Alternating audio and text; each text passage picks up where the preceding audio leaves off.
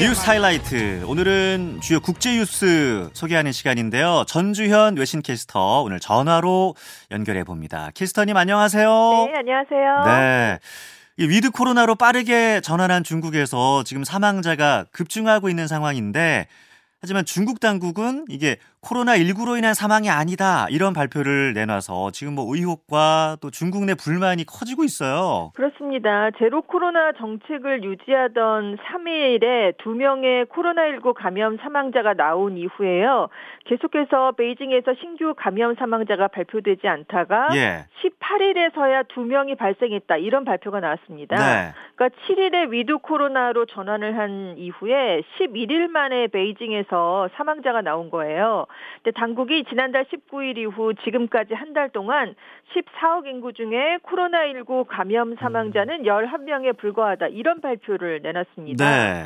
근데 사실 지금 베이징만 생각을 해봐도 병원, 장례식장, 뭐 장례 관련 업체 다들 사망자가 폭증해서 감당할 수가 없는 그런 상황이거든요. 예, 예. 그래서 홍콩 명보는 베이징에서 17일 하루에만 2,700여 명이 집에서 숨졌다 이렇게 어. 보도를 내놓기도 했습니다. 네, 네. 그러니까 코로나19 감염이 굉장히 빠른 속도로 확산하면서 사망자가 폭증한 게 분명한데도 중국 당국이 이걸 부인을 하고 있는 건데요. 네. 지금 지금 중국 당국은 화장장하고 장례식장에 경찰을 파견해서 언론들의 취재를 통제하고 음. 있고요. 음. 코로나19 사망자와 관련한 얘기를 한 직원들을 아 조사하고 있는 것으로 알려졌습니다. 예, 예. 그러니까 이런 상황이 되니까 현실을 제대로 반영하지 않은 당국의 발표를 비판하는 목소리도 높아지고 있는데요.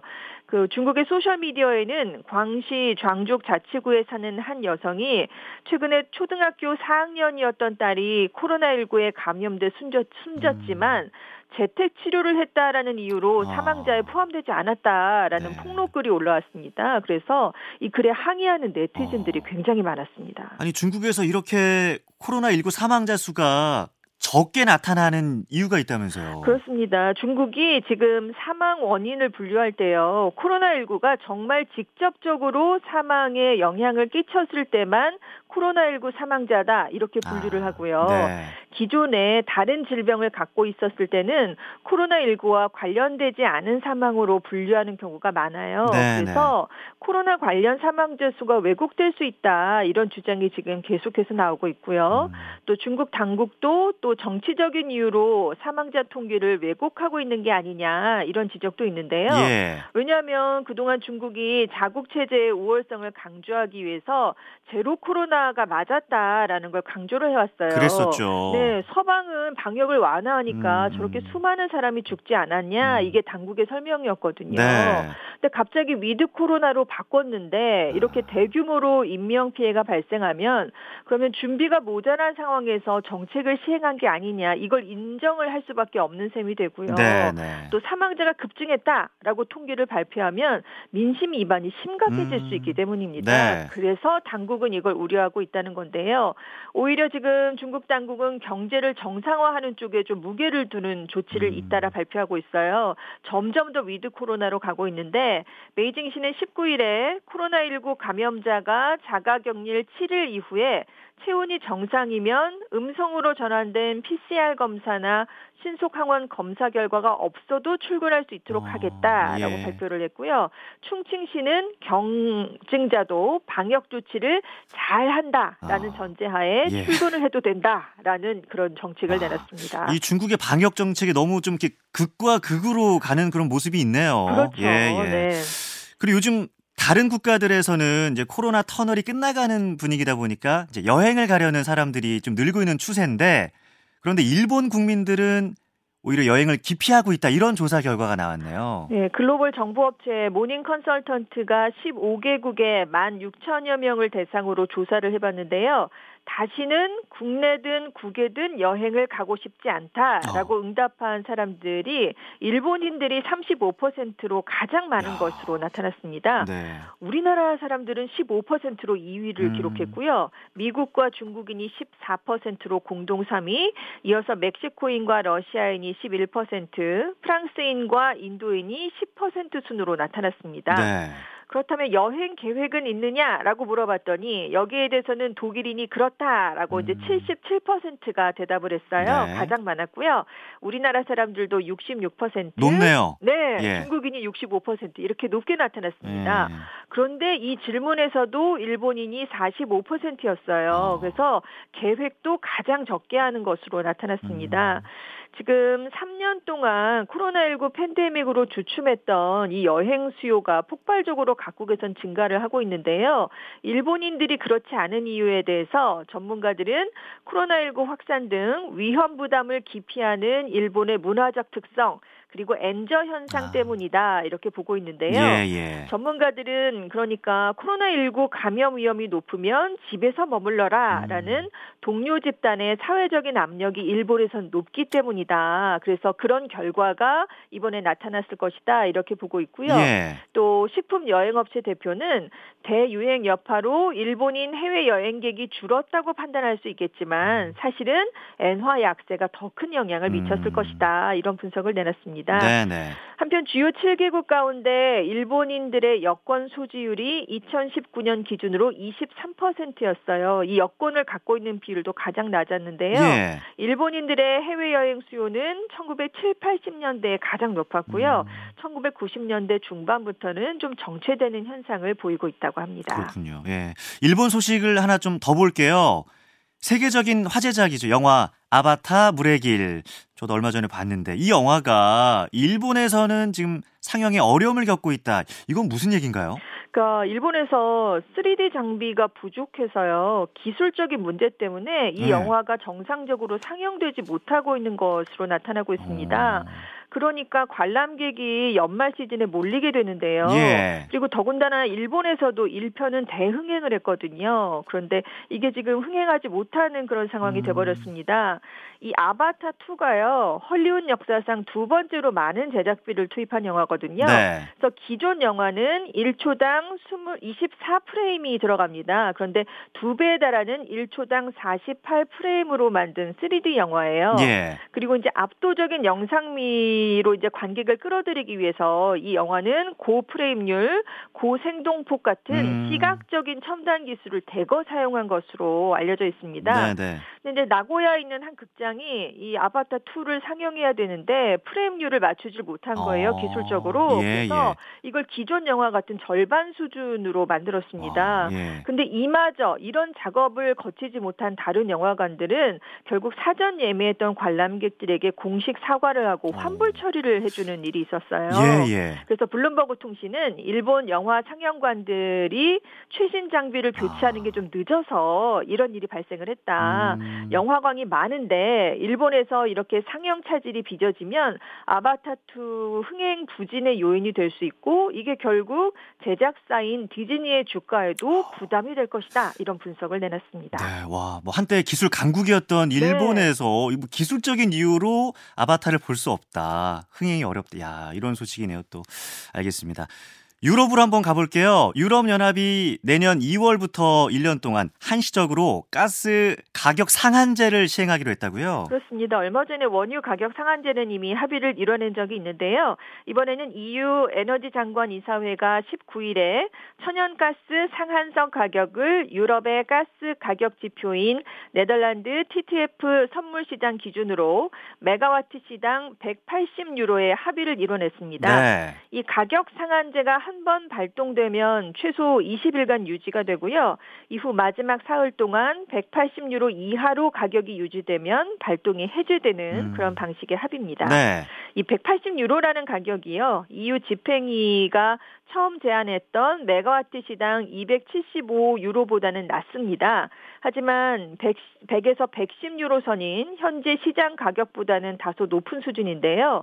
당초에 이제 가격 상한제를 원했던 회원국들은 100유로대로 묶어야 음. 된다 이렇게 주장을 했었어요. 네네. 그런데 반대하는 회원국들도 이- 좀 만만치 않았기 때문에 결국 절충안으로 음. 180유로로 결정이 된 겁니다. 예. 그래서 이제 합의안에는 가격 상한제 시행으로 만약에 부작용이 더 크다 이렇게 판단이 되면 즉각적으로 상한제를 푼다 이런 내용도 함께 들어갔습니다. 네. 지금 EU가 우크라이나 전쟁이 시작된 이후에 이제 러시아가 에너지를 무기화하면서 이 가스 가격이 급등하니까 그동안 가스 가격 상한제를 좀 도입하자 음. 이 얘기를 계속 해왔었어요. 네, 네, 네. 근데 이렇게 말씀드린 것처럼 회원국 간의 의견 차이가 좀 컸습니다. 예. 그래서 합의를 이루지 못했는데 결국 경, 전쟁이 좀 장기화되고 있고요. 음. 경기 침체 때문에 내년 상반기까지 에너지 가격 변동성이 좀 계속 이어질 것 같다 음. 이런 예상이 나 오니까 예. 결국 가스 가격 상한제라는 어. 긴급 조치를 내놓게 됐습니다. 이렇게 뭐 우여곡절 끝에 절충안이 나오긴 했는데 네. 과연 이 효과가 있을까 이런 우려의 목소리도 있죠. 그렇습니다. 가격 상한제를 주장했던 국가들은 이 상한선이 너무 높다, 높다. 예. 이렇게 반발을 당연히 하고 있고요. 음. 일시적인 비상 조치에 불과할 수 있다라고 음. 월스트리트 저널이 그래서 평가를 내렸습니다. 예, 예. 또 EU 안에서 가스 가격 상한제를 시행하면 가스를 수출하는 국가들이 가격을 높게 받을 수가 없게 되니까요. 음. 오히려 유럽으로 가스를 보내는 걸 좀 꺼리게 될 수 있다. 그래서 유럽 내 가스 공급 불안정성이 더 심화될 수 있다라는 예. 우려도 지금 굉장히 여전한 상황입니다. 네. 한편 EU가 이렇게 결정을 내리니까 러시아 정부는요. 이건 시장 가격에 대한 공격이다라고 비판을 음. 하면서 이 원유 가격 상한제에 대한 조처와 마찬가지로 적절한 결정을 내릴 것이다라면서 음. 보복 조치를 예고 했습니다. 네. 이 우크라이나 전쟁이 시작된 지 이제 300일이 지났더라고요. 그렇습니다. 예. 벌써 그렇게 돼버렸어요. 그러니까 전쟁 그 자체로도 참 너무나 뭐 비극이고 끔찍한데 또 세계 경제에 대한 악영향도 좀 점점 커지고 있는 상황이고 어, 이 와중에 푸틴 러시아 대통령이 벨라루스를 방문해서 정상회담을 가졌어요. 그렇습니다. 두 나라가요. 양국의 안보 보장을 위해서 필요한 모든 조치를 공동으로 하기로 합의를 했고요. 예. 새로운 무기도 공동 생산하고 정기적으로 군사 훈련도 계속하겠다라고 합의를 했습니다. 음. 정상회담에 앞서서 러시아 국방부가 러시아 벨라루스 연합 지역군의 일원으로 벨라루스에 배치돼 있는 러시아군에 대한 대대 규모의 전술 훈련 실시 계획을 발표했어요. 그래서 이번에 푸틴 대통령이 벨라루스에 갔으니까 예. 이 우크라이나 전쟁에 벨라루스가 어. 참여해라라고 압박하기 위해서 간 게 아니냐 이런 관측이 나왔는데요. 예. 결국 관련된 언급은 음. 정상회담 결과 나오진 않았습니다. 예, 예. 그리고 러시아가 벨 라루스를 흡수해서 통합하는 게 아니냐 이런 얘기도 어. 있었는데 어, 푸틴 대통령은 아무런 의미 없는 일이다라고 일축을 했고요. 예. 하지만 최근 들어서 지금 벨라루스에 러시아 군의 무기가 도착을 해 있습니다. 음. 그리고 벨라루스가 러시아 핵 미사일을 실전 배 배치했다 이렇게 또 얘기를 했거든요. 예. 그래서 지금 러시아가 점령하고 있는 우크라이나 동남부의 국지전 양상이 그 전쟁 초기처럼 음. 동쪽, 남쪽, 북쪽 전면전으로 다시 번질 수 있다 이런 긴장감이 높아지고 있습니다. 한편 이 푸틴 대통령이 세 번의 연기 끝에 정보기관인 연방보안국의 설득에 밀려서 우크라이나를 침공했다. 이런 주장이 또 제기가 됐네요. 네, 이 주장을 내놓은 사람은 스키비츠키 우크라이나 군사정보국 부국장인데요. 예. 이 정보에 따르면 러시아 침공이 세 번 연기가 됐는데 마지막 연기가 2월 중순이었다라면서 쇼이구 러시아 국방부 장관, 게라시모프 총참모장 등과 합의해서 푸틴 대통령이 연기를 했었는데 결국 연방보안 보안국이 이 푸틴 대통령과 군 인사들을 설득해서 우크라이나 침공이 이루어졌다라고 음. 주장을 내놨습니다. 네. 또 러시아군이 침공을 시작하면서 식량, 탄약, 연료를 사흘치만 배급을 받았다. 러시아가 상황을 지나치게 과소평가했다라고도 밝혔는데요. 예. 전문가들은 우크라이나 침공 결정이 푸틴 대통령과 극소수의 최측근 사이에서 이루어져서 음. 우크라이나 수도 키이우 공략에 실패한 주요 원인이 됐다 이렇게 보고 있습니다. 네, 여기까지 러시아 소식 전해 드렸고요. 남미로 가보겠습니다. 36년 만에 월드컵에서 우승을 차지한 아르헨티나 축구 대표팀 이제 귀국했는데 뭐 굉장한 환영을 받았죠. 그렇습니다. 선수단을 태운 비행기가요. 현지 시각으로 20일 오전 2시 40분에 보에노스아이레스의 에세이사 국제공항에 도착을 했는데요. 비행기 출입문이 아, 열리니까 예. 리오넬 메시가 우승 트로피를 들고 스칼로니 감독과 나란히 서서 천천히 계단을 내려왔습니다. 네, 네. 그 순간 활주로에서는 응원곡 무차초스가 연주됐는데요. 이 노래가 메시와 아르헨티나 대표팀이 가장 좋아한다라고 음. 알려졌던 그룹 라 모스카의 노래입니다. 네, 그래서 네. 월드컵 기간 동안 아르헨티나 대표팀의 공식 응원가로 계속 불렸던 노래였어요. 음. 이제 선수들이 이제 비행기에서 내려와서 퍼레이드용 버스에 올라탔는데요. 이 버스에는 세 차례 월드컵 우승을 상징하는 별 3개가 그려졌고요. 네. 세계 챔피언이라는 문구가 새겨졌습니다. 야. 근데 지금 새벽 2시 40분에 도착했다라고 말씀드렸잖아요. 그렇죠. 예. 굉장히 이른 새벽 시간인데 네. 수천 명의 팬이 공항 인근에 다 몰려왔어요. 이 공항 근처에 있는 훈련장에서 수도 중심에 있는 오벨리스크 광장까지 이제 버스를 타고 퍼레이드가 이어졌는데 예. 이 광장 근처에 전날 저녁부터 아, 뭐. 팬들이 기다리고 있었습니다. 예, 그래서 예. 결국 수백만 명이 몰려서 이 이제 환영하는 음. 그런 인사를 건넸고요. 예, 예. 아르헨티나 정부는 36년 만에 월드컵 우승을 기념하기 위해서 대표팀이 귀국한 20일을 공휴일로 지정했습니다. 얼마나 좋았으면. 야, 그렇죠. 정말 뭐 축구의 나라다 이런 생각이 듭니다. 예. 정말 국가 차원에서 기뻐할 만한 이벤트인데 이번 월드컵 우승이 아르헨티나의 그 어려운 경제 상황에도 도움을 줄 것이다. 이런 기대가 나오고 있다면서요. 네, 월드컵에서 승리한 다음 날이 19일이었는데요. 이날 아르헨티나의 S&P 메르발 주가 지수가 예. 에너지 업종 기업들의 주도로 1.83% 상승했습니다. 예. 그리고 최근 부채 문제로 어려움을 겪고 있던 장외 채권도 평균 0.2%가 상승을 했고요. 예. 네, 영국 서레이 대학이 논문을 하나 발표한 게 있는데 스포츠의 승리가 그 나라의 경제를 부양할 수 있다 음. 이런 내용이었어요.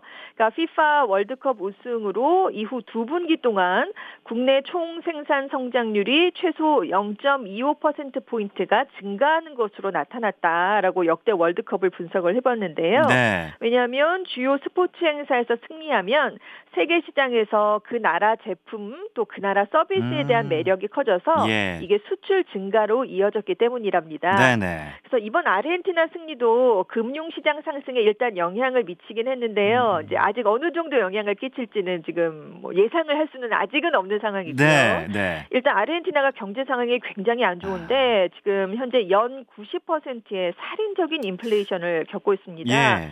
기준금리가 75%에 달하고 있고요. 암시장에서 페소화 가치가 3년 전하고 비교해서 25%에도 미치지 못할 음. 정도로 떨어졌어요. 네네. 그리고 경제가 이렇게 안 좋아지니까 지금 전체 인구의 40%가 빈곤선 아래 삶을 살고 있는데 음. 이번 축구 때문에 그래도 희망을 많이 갖게 됐습니다. 그러니까 축구의 순기능 뭐 축구가 그깟 공놀이가 지금 아닌 수준이 그렇죠. 된 거죠. 예. 희망을 주는 희망을 주는. 수단이었던 거죠. 아, 네. 굉장합니다. 예.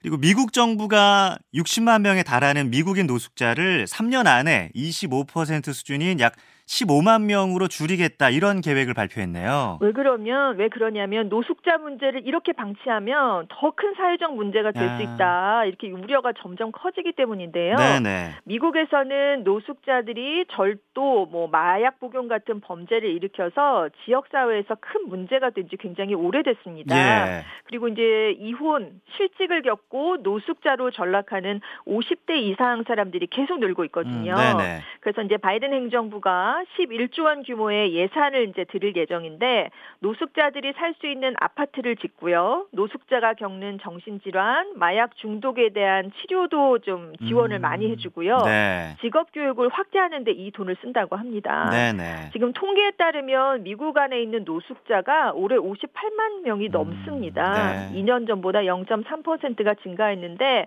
매년 그래도 90만 명 이상이 노숙자 생활을 청산하고 있는데 이것보다 훨씬 더 많은 사람이 아. 다시 노숙자가 지금 되는 그런 현상을 겪고 있어요. 그러네요. 예. 네, 그래서 지금 50대 이상 비중이 많다고 했는데 이 50대, 60대 남녀 중에 약 절반이 은퇴에 대비한 퇴직 연금이나 음. 예금이 없다고 합니다. 그래서 지금 단순히 월세를 낼 돈이 없어서 거리로 내몰린 경우가 많은 것으로 나타났기 때문에 네. 그래서 바이든 행정부가 11조 원의 예산을 주로 집을 짓는데 음. 굉장히 많이 할애를 하겠다 네. 이런 얘기를 내놨습니다. 자, 마지막으로 이 소식까지 좀 볼게요. 이 뉴스가 좀그 신기하긴 했는데 CNN이 우리나라 중년 남성의 고독사 문제를 집중 조명을 했고 이 기사에서 고독사를 우리 발음 그대로 옮겨서 소개를 했네요. 네, G O D O K S A 그냥 고독사 어. 이런 표현을 썼거든요. 예, 예. 영어로 물론 설명을 했습니다. 외로운 죽음 이렇게 얘기를 음. 했는데요. 한국법상 고독사란 가족이나 친지와 단절된 채 혼자 살다가 자살이나 질병으로 사망한 뒤에 일정 시간이 지난 후에야 시신을 찾은 것을 말한다. 음. 최근 10년 동안 고독사가 늘면서 결국 국가가 나서게 됐는데 노인 빈곤율 이 최고 수준이고 네. 출산율이 낮아서 노동 인구가 감소하고 있고 코로나19 대유행 이후에 사회 복지 격차, 사회적 고립이 더 커졌다 이런 분석을 했는데요. 네. 그래서 이 고독사 대상자 대부분이 또 쪽방이나 반지하에 살았다라고 음. 이런 얘기를 하면서 역시 쪽방과 반지하도 우리 발음 그대로 그, 그 로마자로 표기를 아, 했습니다. 예, 예. 그래서 고독사 문제 해결을 위해서 정부와 지자체가 함께 나섰다 이런 음. 노력도 함께 소, 소개를 했습니다. 네, 이제 고독사 겨울 되면 더 추울 수 있는 독거인들 그렇죠. 이분들을 향한 마음 관심 좀 더 기울여야겠습니다. 예, 오늘 여기까지 드릴게요. 네, 감사합니다. 네, 전지현 뇌신 캐스터였습니다.